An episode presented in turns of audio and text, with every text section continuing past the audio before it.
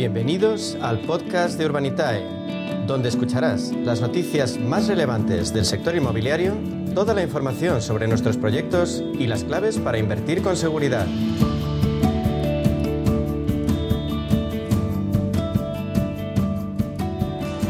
El inmobiliario, su carácter de alternativa de inversión, todo ello supone un atractivo fundamental para quien tiene renta disponible y hasta ahora muchos de los proyectos más importantes, más jugosos en este campo, estaban restringidos a quienes tienen mucho dinero, a los grandes inversores. El crowdfunding inmobiliario, sin embargo, lo ha democratizado, ha hecho posible que cualquiera diversifique sus inversiones desde muy poco dinero y ahí sin duda la referencia, el líder en España es con mucha claridad Urbanitae. Por eso hablamos durante los próximos minutos con su CEO, con Diego Bestard. Diego, bienvenido, buenas tardes. Buenas tardes, un placer como siempre. Un gusto hablar contigo, Diego. Eh, según un estudio de Fotocasa, el perfil medio del inversor español en vivienda es un hombre pues casi de mi edad, de 48 años, con ingresos familiares brutos superiores a 3.500 euros. Eh, Diego, ¿cómo es el inversor de Urbanitae? Pues la verdad es que te diría que la mayoría de, o el, número o la edad más habitual es eh, justo en esa franja, ¿no? Hablamos de principalmente hombres de entre 45 y 50 años, eh, probablemente alrededor de los 47 en el caso de Urbanitae. Eh, a nivel de ingresos familiares, la verdad es que no tenemos el dato, pero, pero probablemente sea muy similar a esta, a esta cifra que, publica Fotocasa.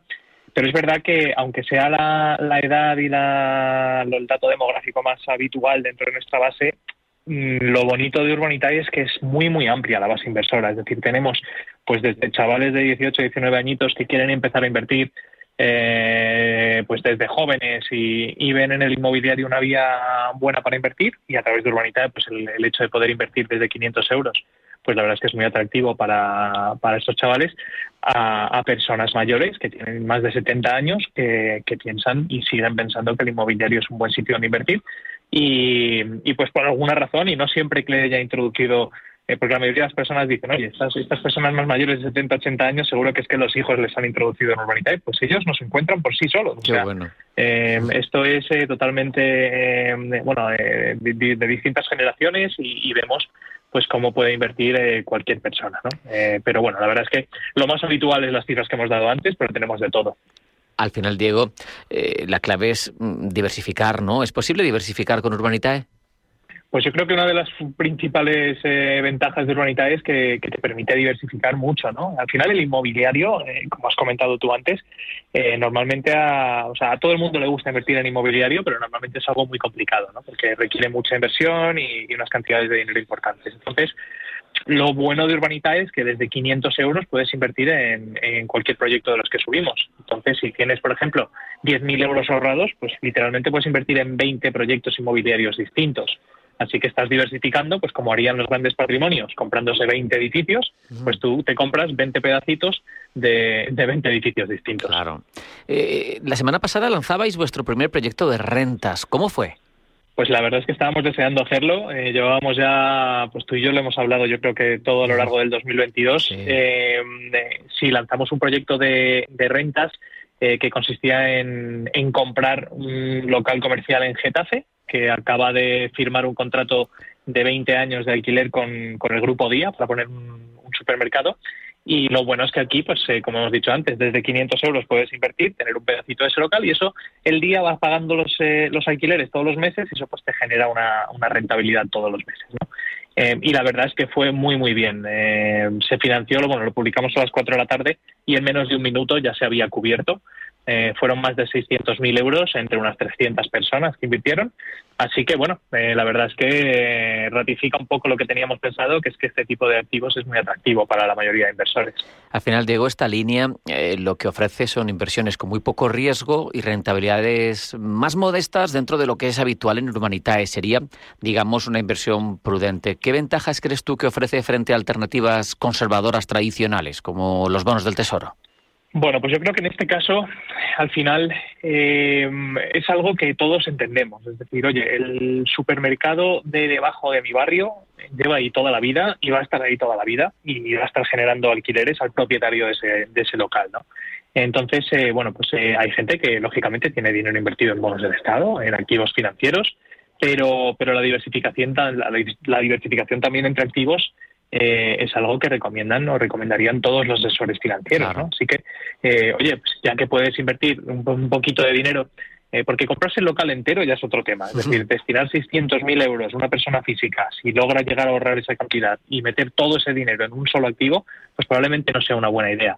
Pero poder tener una parte de tus ahorros pequeñita en este tipo de activo eh, y en 50 más, eh, la verdad es que es una, una propuesta de valor muy buena. Ahora miramos a futuro, porque mañana abrís nuevo proyecto de inversión. ¿En qué consiste? Pues mira, este proyecto es eh, de una tipología distinta, es un proyecto de préstamo eh, y vamos a juntar a todos los inversores que quieran invertir. Eh, vamos a levantar 800.000 euros para darle un préstamo a un promotor en, en Cunit, en Tarragona, para hacer la segunda fase de una promoción, que ya financiamos la primera fase y ha funcionado muy bien. De hecho, va a devolver el dinero con, con tres meses de antelación antes de lo previsto. y vamos a darle un préstamo al 8,5% anual para que construya, construya las viviendas.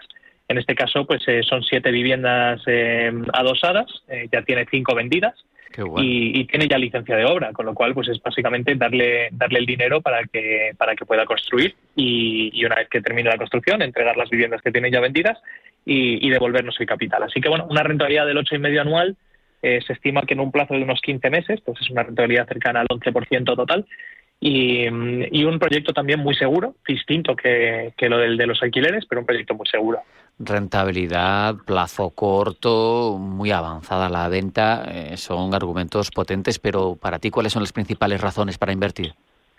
Bueno, yo creo que el promotor, ya como he comentado, es, eh, un promotor que conocemos en la casa. Eh, el primer proyecto que hicimos con él, muy similar a este, ha funcionado muy bien. De hecho, ha funcionado mejor que, de lo estimado, dando mejor rentabilidad.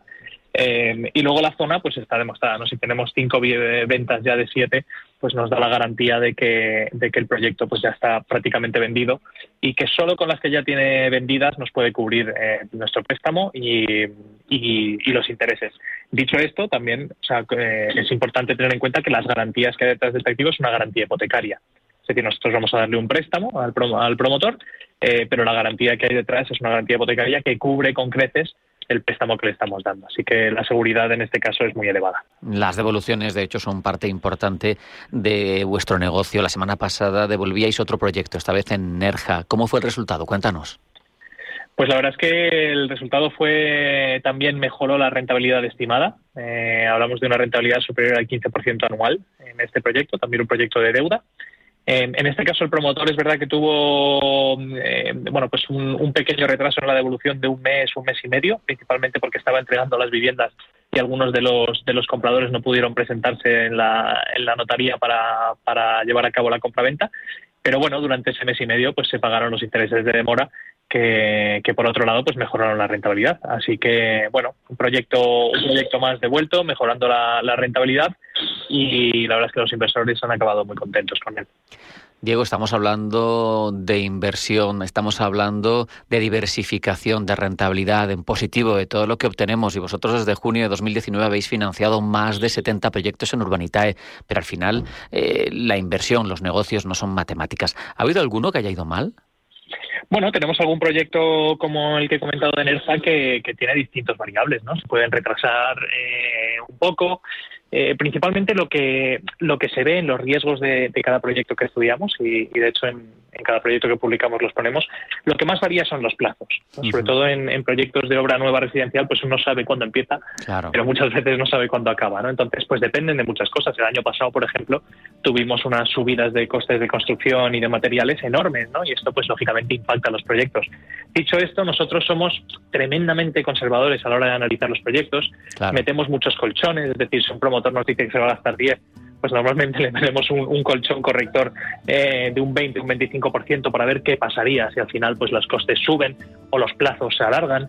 Eh, entonces, bueno, es verdad que el COVID, por ejemplo, afectó en su día ah, y hizo que los proyectos se alargaran en un mínimo de 3-4 meses, porque se paró el mundo. Claro. Eh, el año pasado la subida de, de, los costes de construcción han hecho que los costes generales hayan aumentado pero en su mayoría se han podido absorber con subidas de precios de, las viviendas. Así que eh, la verdad es que, salvo algún retraso eh, temporal en, en, algún proyecto que tenemos, el portfolio está funcionando muy bien.